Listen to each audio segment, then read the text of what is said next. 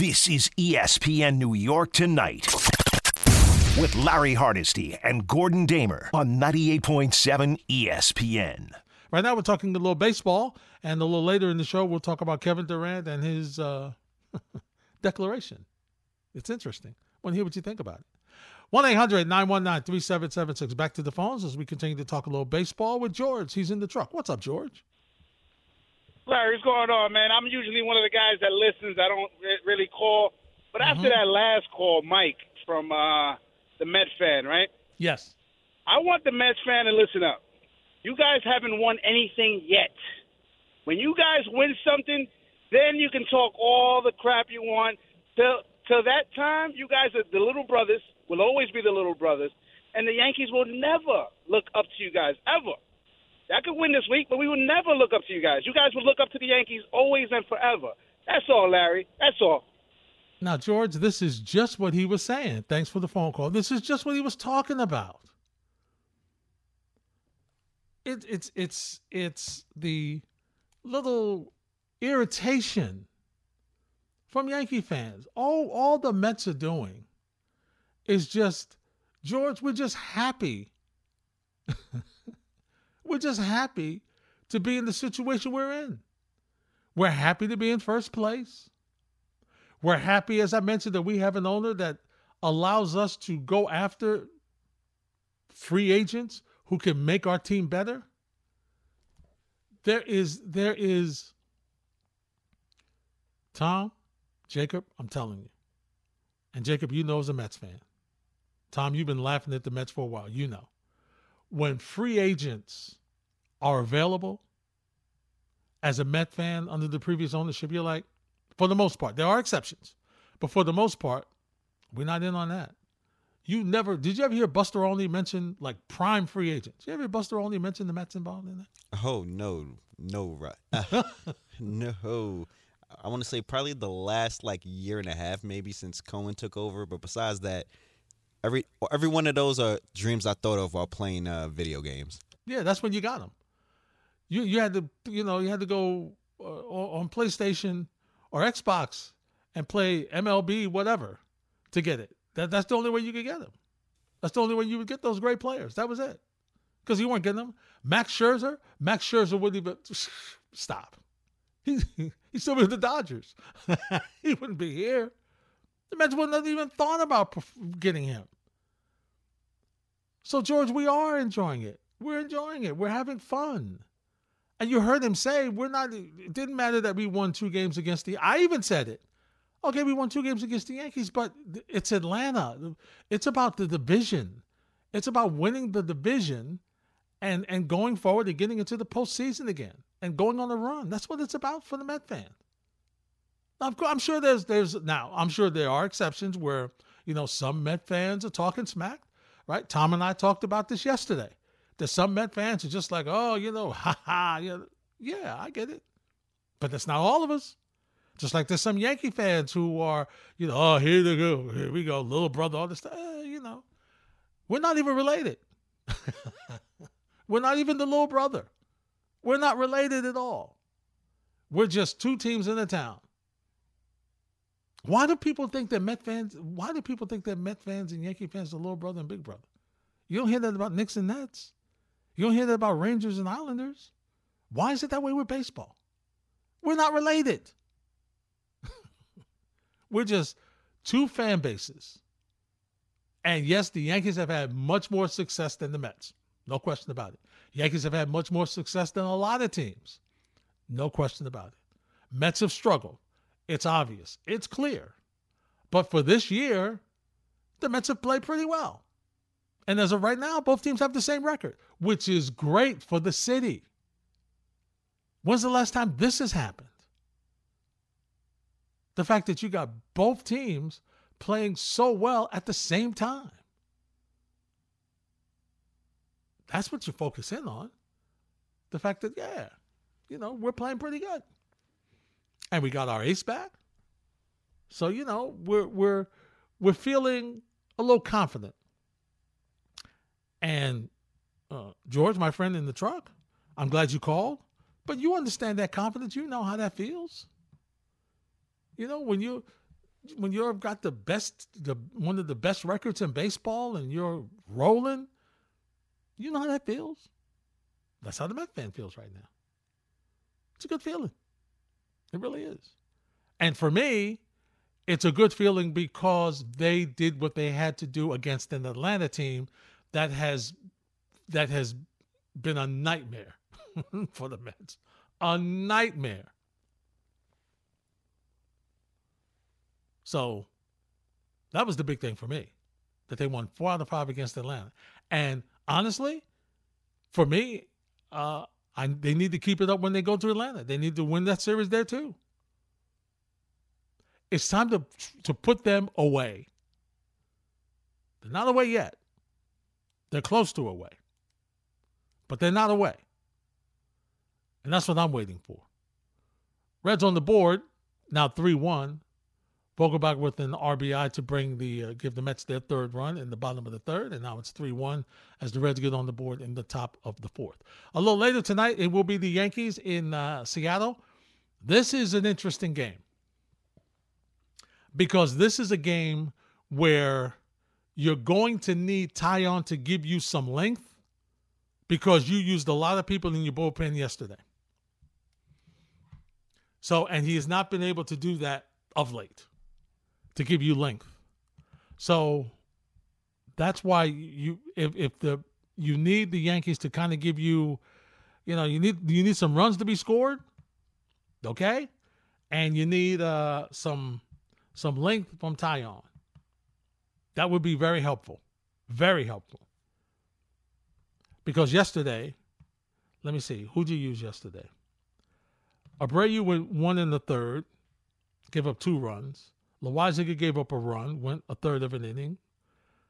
Trevino gave up or uh, did not give up a run, had a strikeout in the third of an inning. Peralta pitched two innings, and Effross pitched one inning and gave up three runs. Okay, so you have Holmes available. So you have Holmes available and you have Chapman available. Hmm. yeah. And Luetge's been horrible of late, the lefty. So, you know, you're Aaron Boone, you want to look down that bullpen, you're like,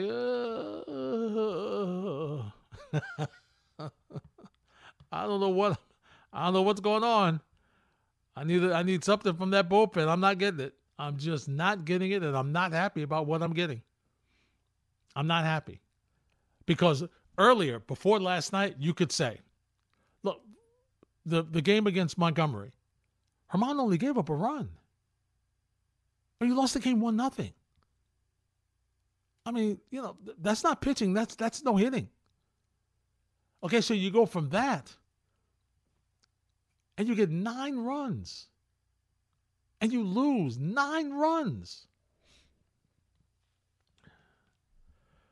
If I was Aaron Boone, I'd be pulling my hair out. What is wrong with this team? What is going on? But the Cardinals have a pretty good team, and they've been hot of late. So you ran into that buzzsaw. Now you've got Seattle, and you've got, uh, you know, you got vengeance and payback on your mind for what they were able to do to you here at the stadium. We'll discuss the Yankees next on 98.7 ESPN.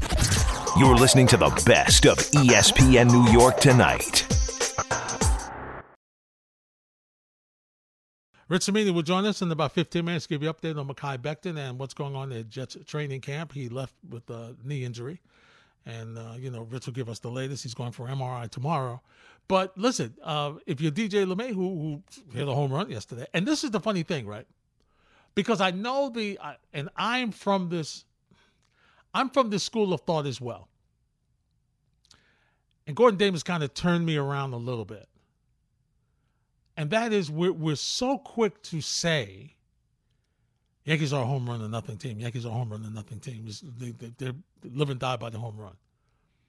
And they don't really live or die by the home run now. They have, even though the averages aren't great, they do have guys that are able to make contact and it's not home run or die.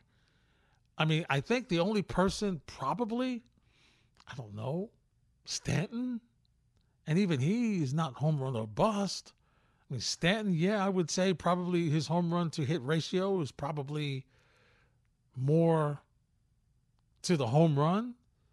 I mean, Tom, what do you think? Uh, when you when you look at your Yankee lineup right now, and you think of it as a guy whose home run, like when you when you're going up this homer on the bus, certainly not Aaron Judge, whose average is very good and has had a bunch of clutch hits. Rizzo's had home runs, but he's had some clutch hits. Trevino's not a home run hitter. IKF has got giving you some clutch hits. He clearly is not a home run hitter. Uh, Donaldson's a little closer to that, but he hasn't been hitting, and he hasn't been hitting the home run. Hicks, when he hits, not hitting home runs, more hits. So I don't know that that that the Yankee team is home run the bust the way it's been in previous years. I think they I think they get a, a little bad rap to that. Uh, are they a team that hits home? Are they a team that can hit home runs? Absolutely, but I don't know that they're home run or bust. Yeah, I kind of get that same vibe this year at the very least. In the past few years, I would 100% say it's home run or bust. When they went and they got IKF at the um in the offseason, I'm like, okay, you know what? Maybe they're going to transition to hopefully incorporating some more contact in there. We were hoping Anthony Rizzo can do that. He's got a dismal batting average. It was like 220 the last I saw it, but I mean, still a really good OBP. So I mean, even if he is hitting home runs, he's still finding other ways to at least get, at least get on base. So I think it's just a more disciplined approach, possibly from the Yankees, that we're seeing more than home run or bust. I mean, right now it certainly seems it because they haven't been able to really put out a whole lot other than the home run ball. But compared to years past, this is a much more traditional, I get to say, baseball team. Yeah, it appears that way. I mean, look at yesterday, for example. They had nine runs. Only one of one of them was a home run. Had nine runs. So yeah, I obviously, when you think of Yankees, you do think of the home runs. You think of Judge going deep. You think of Rizzo going deep. You think of Stanton going deep. But but that's that's it. you know, Gleyber Torres is not that guy now, right? Gleyber Torres is more of a contact guy. He's not hitting a bunch of home runs the way he was previously. All right, LeMahieu's not a home run guy. He's he's a guy that makes contact. So really, the Yankees, I think, have tried to become a team that is like the teams that they've been beaten by, like the Houston Astros without the cheating, like the Red Sox without the Apple Watches. Uh, they've been; those are teams like Tampa Bay, okay, who people say, well, you know, they don't, they're. Uh, they're a team that makes contact. They're a team that hits home runs too. I mean, that Tampa Bay team, when they were going to the postseason, they were launching the ball out of the ballpark. All right. So this Yankee team is a little better team with contact than previously. And and listen, that's how you win. All right, you it can't just be home run or nothing else. In the postseason, yeah, when people say, "Well, when the pitching gets better, you're not going to give up home runs. You're not going to do right." Well, sometimes the pitching is better, you can't get a hit anyway. sometimes the home run is all you can get. You hope that the, the pitcher makes a mistake and you get it out of the ballpark. But if you make contact, you do have options to do other things. And so I think that's what Cashman and this and this Yankee team the Yankee brass was going for to have a little less re- less reliance on the home run, but to be able to make contact and play hit and run if you have to, and not small ball. I'm not talking about the Yankees are not going to start bunting runners over. That's not what they'll do. But they'll steal a base. They'll put the hit and run play on, and that's what you should do. I mean, with all the shifts that goes on in, in, Major League Baseball, you have to find ways to be creative to make contact. I get for Matricians, hit it out of the ballpark. I don't care about average. It's about OPS. You can hit 210. If he's got 50 home runs and 110 RBIs, we're good. Yeah, I'm sure we would be. 50 home runs, 110 RBIs, yeah, that is that is good. You're right. But you still would like your average more than 210. Because you want to be able to show that you got some hits otherwise to get some runners in. And right now, very simply, the Yankees are in a slump. And we've talked about it all year, all year. It's about the bottom of that lineup. And the bottom of that lineup has not been consistent where you can find hits that they've come up in big spots to do things. Now, having said that, as I mentioned earlier, Trevino's not bad. He's done a decent job. IKF is not bad. He's done a decent job. All right? It's the it's the Donaldsons that is the one that sticks out, and I'm I don't mean to pick on him, but I mean you know as the caller mentioned before, he's 222. That's not what you expected from him. I mean Gleyber was three for five yesterday, scored two runs. He's hitting 256, But his OPS is going up because he's starting to make contact. Hey, Benintendi got a couple of hits yesterday. That's a good thing. Aaron Hicks was three for four. Was I? I don't think Aaron Hicks has had three hits in like eight or nine games combined. He was 0 for 25, 0 for 26, or something of that that nature. And Trevino with catchers 268. Listen, if I told you at the beginning of the year that Trevino, as your catcher, as a tandem with Higashioka, okay, was going to give you, was going to hit 10 home runs with 35 ribbies, hitting 268 and an OPS of 761, you would have taken that and run with it. Run with it. Because Sanchez wasn't hitting like that. And he's twice the defensive catcher Sanchez was. So he's doing his job. You just need to get a couple of your guys hot. You need to get something more consistent from Hicks. You need to get something more consistent right now in this lineup from Donaldson. And then if you can just hold on until your guys get back. You, you see what's going on with Rizzo and his back. Maybe he can get back into the, you know, maybe he can get back into the lineup tonight. We'll see. I don't have the lineup in front of me yet. And listen, I, I get it. Yankees have lost six of seven. I get it. All right. But teams go through slumps. They do. Great play by Nyquist out in the left field. Diving catch. Ah, here's all right. Lineups are up. And so we'll go through the lineups in a second. And then I'll tell you uh, I'll tell you what we've got. Um, let me see if I can get them for you. Hold on a second and I will punch it up. But but that's that's what I'm looking for from this Yankee team, right? And I think they'll be fine. I keep saying it. I do. And once again, I'm not saying that you don't have troubles. I'm not saying that you don't have issues. It's not what I'm saying.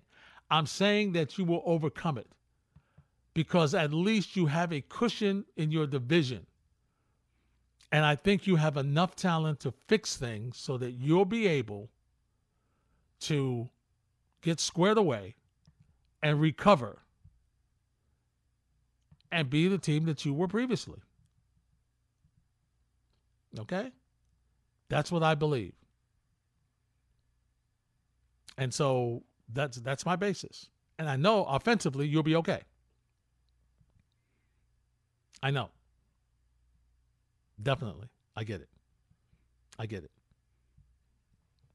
1 800 919 3776. Also on Twitter at Hardesty ESPN. That ESPN 98 underscore 7 FM. Rob's in the car. What's up, Rob?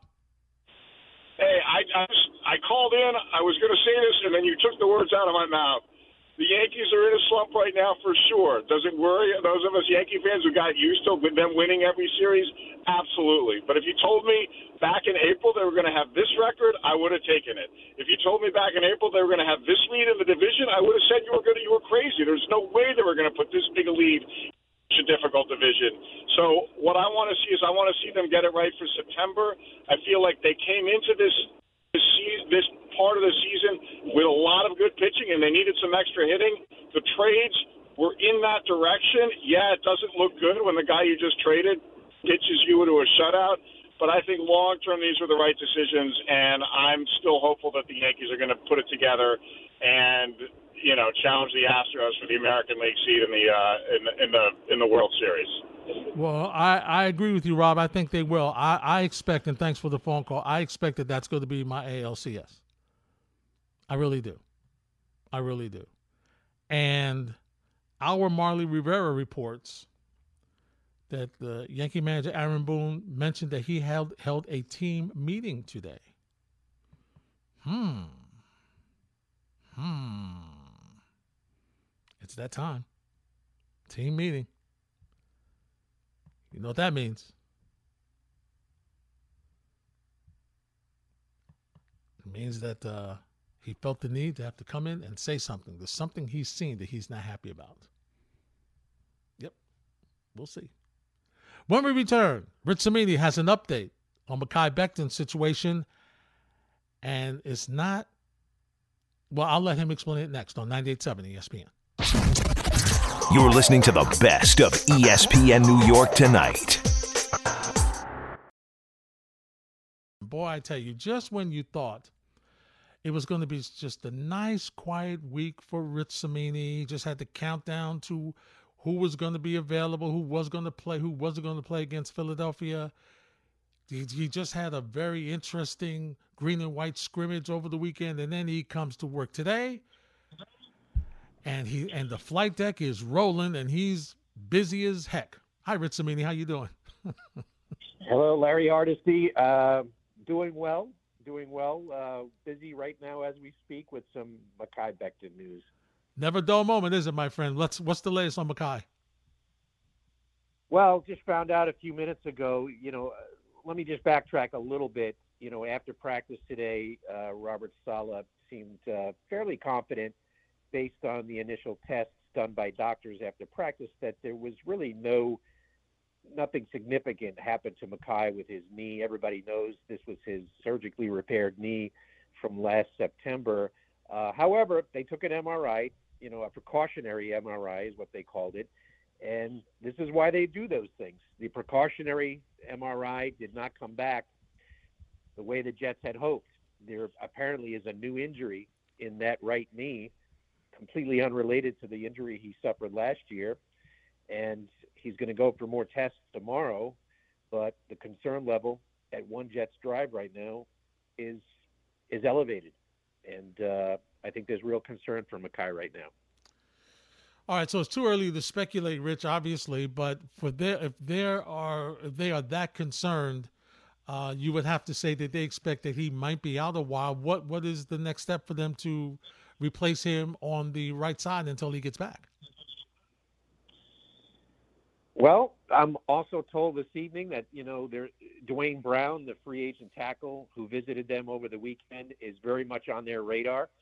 So I think the Jets would probably be uh, prudent to make that move right now. He's probably the best available tackle, unless they're looking for the trade market. But uh, I get the sense that this Becton thing is is going to keep him out. You know, this is not going to be a one or two day injury it's a situation where they have George Fant at left tackle, and at right tackle, you know, they probably would have to use Chuma Edoga. Now, Robert Saleh was was praising the Chuma Edoga and Connor McDermott today, and and every tackle on the roster, you know, praising them to the hilt.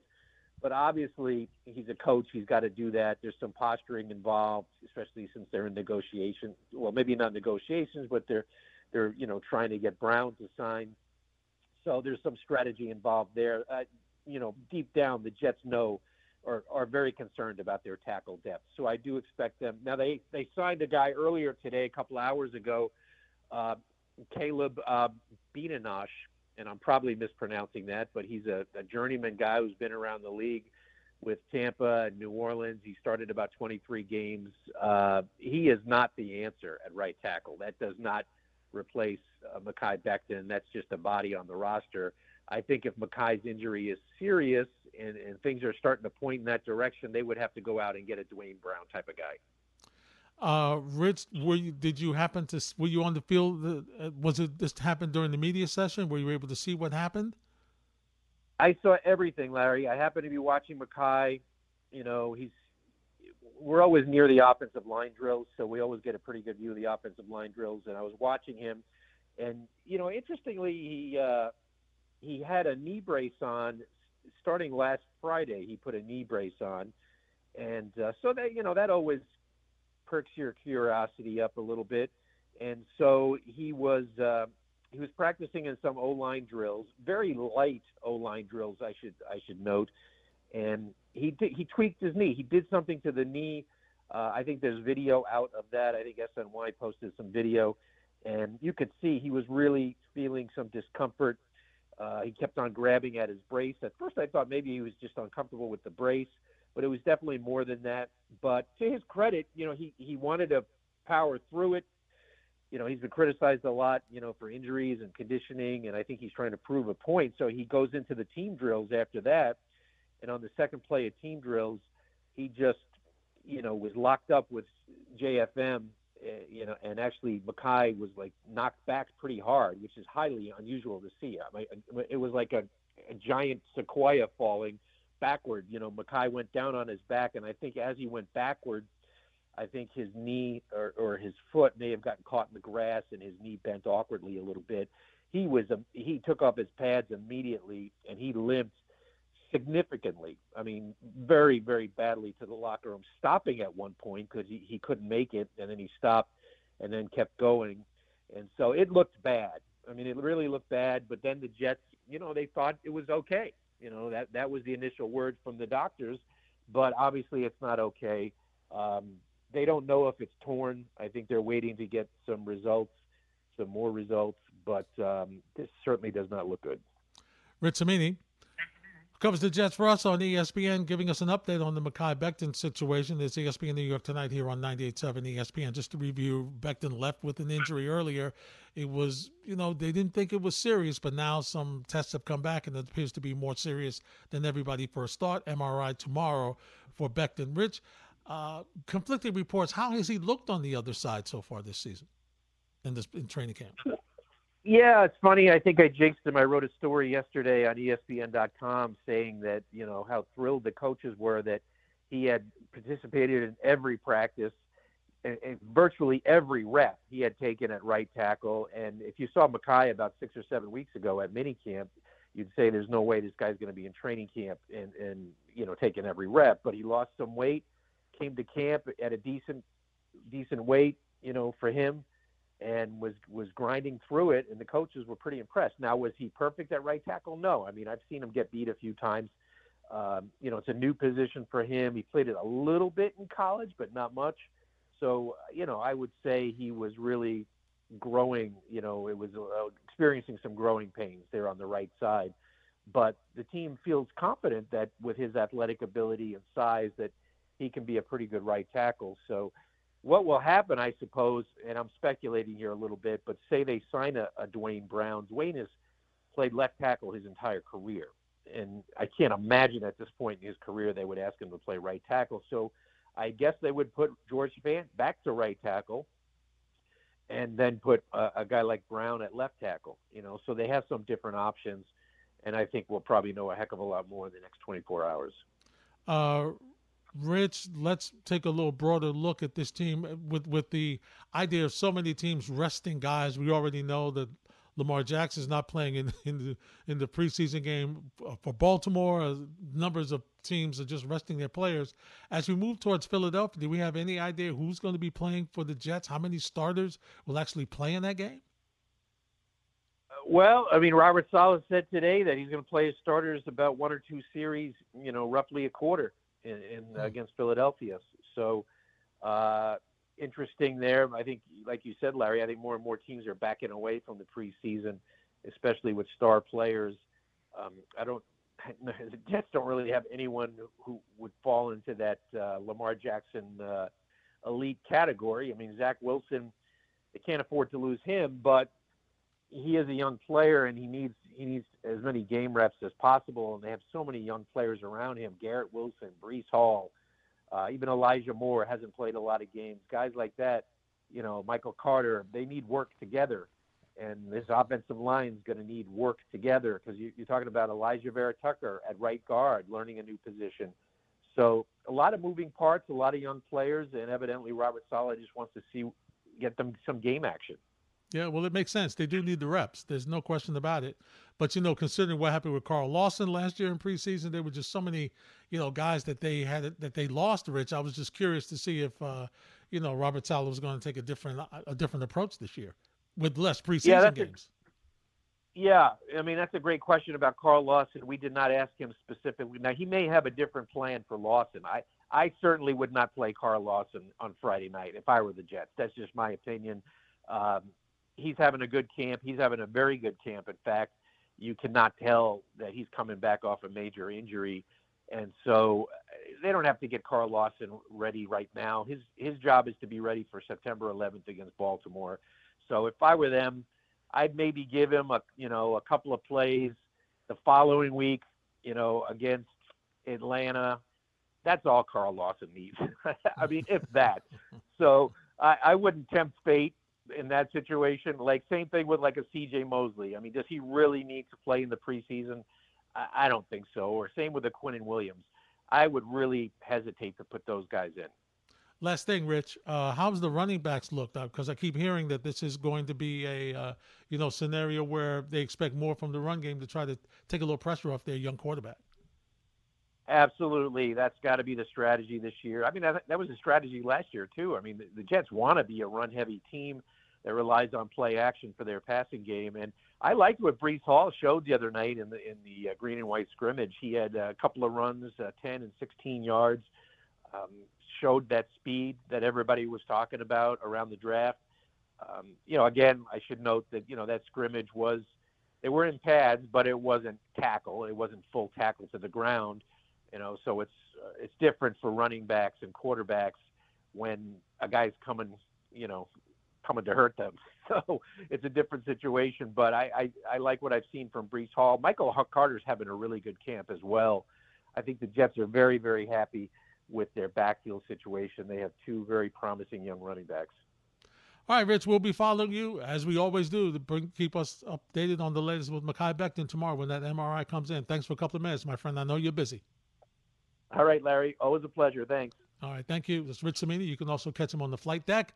He gives you great information. That's also you can find that on the ESPN New York pod, you know, uh, New York, uh, the flight deck podcast or the ESPN New York new app that we've got. It's just fabulous. All right, what are your thoughts of the Jets? How concerned are you about Mekhi Becton? 1 800 919 3776. We'll get your thoughts next on 98.7 ESPN. You're listening to the best of ESPN New York tonight. The former Met, Albert Almora Jr., what a catch. Over he took it could at least a double, maybe a home run away from Francisco Lindor. What a great play to save a run, maybe two. So the Mets now uh, still holding on to that three run lead. As we mentioned, the Yankees will be on the way in a little over an hour and 15, 20 minutes. But our top story right now is the injury to Mekhi Becton. He left camp earlier today, tweaked his knee, and now looks out. It looks like it is much worse than was expected, and he might be out a little bit longer. And at this point, if you're the Jets, you have to think the worst that he's. You have to look at it as we have to upgrade that position because we don't know when he's coming back. And you heard Cimini. It doesn't look like something that's going to be a quick return. So you're looking you're looking at possibly pup list for for Becton, which will put him out at least seven weeks, at least. And you just hope that it's not as bad, but it's concerning it's concerning if you're a Jet fan. It's not. It's it's that kid can't get a break, man. He just can't get a break. I mean, he finally comes to camp. You can see the progress. Coaches are happy with him. He's learning a new position. He's working hard. He's hanging in there. He's he's trying to get through all the reps. And then to get hurt like this, it's tough. Ira's in Staten Island, what's up, I? Hey, good evening, Larry. And tell you, Rich, Rich is the best man. It's such a thorough guy all these years, the way he's reported the Jets. But I'll tell you, I, I saw the same thing today that Rich saw, and you know, it it did not look good. You know, Rich spelled it out, and you know what? Douglas's and staff, they, they've done such a good job in the off season. And, and the one thing that I would have done differently, you know, you, we've discussed it. I, I would have had a veteran presence, you know, going into camp, you know, in case this type of situation arose. And I feel bad for Becton. You know, he worked his tail off and, you know, he got some weight off. He, he actually, as of the weekend, I thought he was the most improved player over the last week. Mm. And unfortunately, this happened. And listen, whatever it's going to cost, if Brown's the guy, just go pay him. I mean, you rather. You, and, and you know what? I hate to. I you know I know this is not going to sound right, but maybe this is a blessing in disguise because if this happened late October and they were doing well, they would really be in trouble. So if he's out for any significant time, and you could plug in a guy like Brown at left tackle, like, like Rich says, move uh, Fant over to the right side, at least they have a couple of weeks to try to build some type of chemistry so they'll be ready for the opener. Um, it's very unfortunate. I wish Becton the best, but uh, Douglas and the staff, uh, whatever it takes, even if they have to overpay, they're going to have to get this done, this job done with Brown because they got to bring him in. There's no question. You you have to. He if he's if he is, as Cimini says, the best lineman that's available, he's the lineman that you have to have.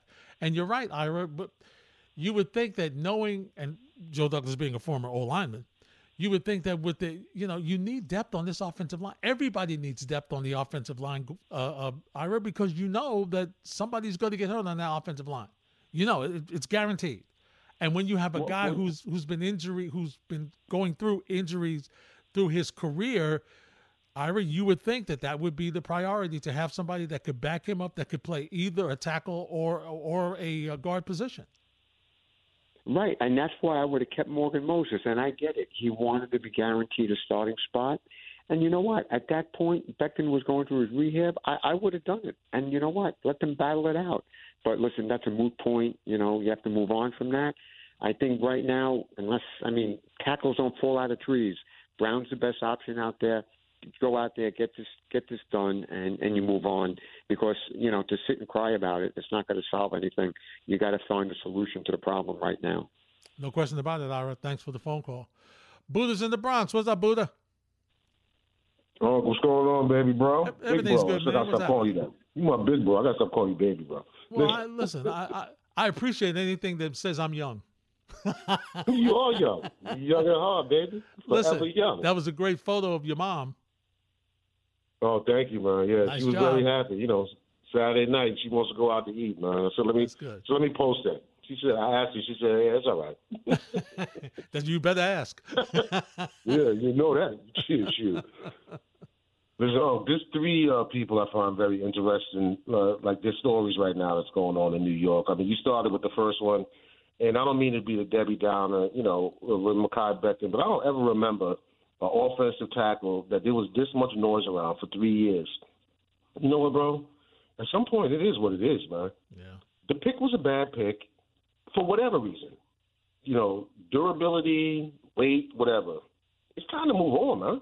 What, what are we gonna be talking about this for the next five years? Well, this is this is the year Becker's really gonna pull it all together. No, he's not. No, he's not. Period. That's it. You know, like I said, I hate to be a Debbie Downer, but it is what it is. But like with Boone and KD, listen, you know, um, I know you know things are getting tight in the Bronx. You know, you said Boone called the meeting. Closed door meeting Remember the the other day? game. Remember the other day? I'm paraphrasing, but he said we've got to get things worked out with Cole. You know, Yeah. the big innings. He's just having these one big innings. You know, you never in your life ever heard him admit or critique any player's issue since he's been here. Nope. You know, for him to do that, that shows you either he's feeling the pressure or he's trying to make Cole feel the pressure, or like you know they're admitting that they're disappointed with what they're getting for three hundred plus million, which they should be. You understand what I'm saying? Absolutely. Which they should be. You know, but um, the most interesting story, and I know you haven't done basketball right at this point, but I got to talk about it, man. Go ahead, we're gonna do it in a couple of minutes. what's going on? What's going on with KD, bro? They're reporting now that he met with Joe Tsai.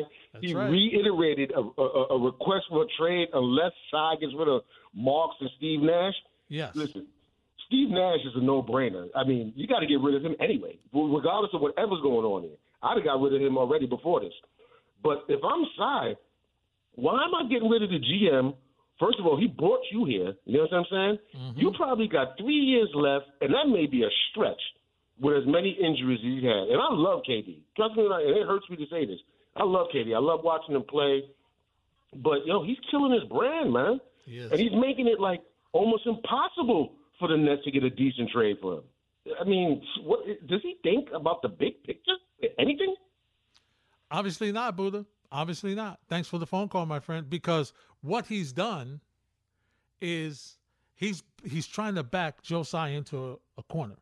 And a little over an hour ago, Tsai tweeted from his account, "Our front office and coaching staff has my full support. We will make decisions in the best interest of the Brooklyn Nets." So explain this to me, ladies and gentlemen. I want to hear from you at 1-800-919-3776. And you can weigh in on the Jets and Yankees and Mets as well. How is Joe Tsai going to give in to Kevin Durant? What would that say to the league about who's running things with this team? You mean to say that you're going to allow a player who's under contract with you, who signed a contract with you, with the current coach and general manager there, and he says either the GM and the coach go or I go. How can you give in to that? If you're the owner, you can't give in. There's no way you can give in. Even if you wanted to let Steve Nash go now, you can't. Because it's gonna it's gonna look like, well, and listen, have players got coaches fired before? Absolutely. There's no question. No question. Players get coaches fired. Players get coaches fired all the time. All the time. Personal requests. All right? Magic got Paul Westhead fired in LA. Some folks say Patrick got Don Nelson fired here with the Knicks. All right, there's you know, so coaches have been there's a number of coaches. I remember questions that uh, Jason Kidd was answering about getting Byron Scott fired, and Kidd's great answer was, "I don't know what you're talking about. I'm just an employee. I don't get anybody fired." So players have been rumored and have gotten coaches fired throughout history on a bunch of teams in a bunch of leagues. Okay? But in this case, when it's been demanded that it's either them or me, and you're the owner of the team, how can you do it? You'll put your whole front office with their backs to the wall. They won't know what there would be no stability. There would be no confidence. You can't do it. I mean, I don't know what it was that set KD off. But for KD, if this is true, to say that it's either them or me to the owner of the Nets, that's tough. I don't know how you do it. And as Buddha said, how do you trade him now? Who's go- what are you going to get for him? Because the perception's going to be, well, they got to move him. They're going to have to move him. They don't want him to stay there. Once again, if this is true, they don't want they not going they don't want him to stay there. So we maybe we can get something. Maybe we can get a deal done that we won't have to give up as much. It is a fascinating situation in a league where people think things have to change with the players having too much control anyway. We'll continue the discussion next. This is ESPN New York Tonight with Larry Hardesty and Gordon Damer on 98.7 ESPN.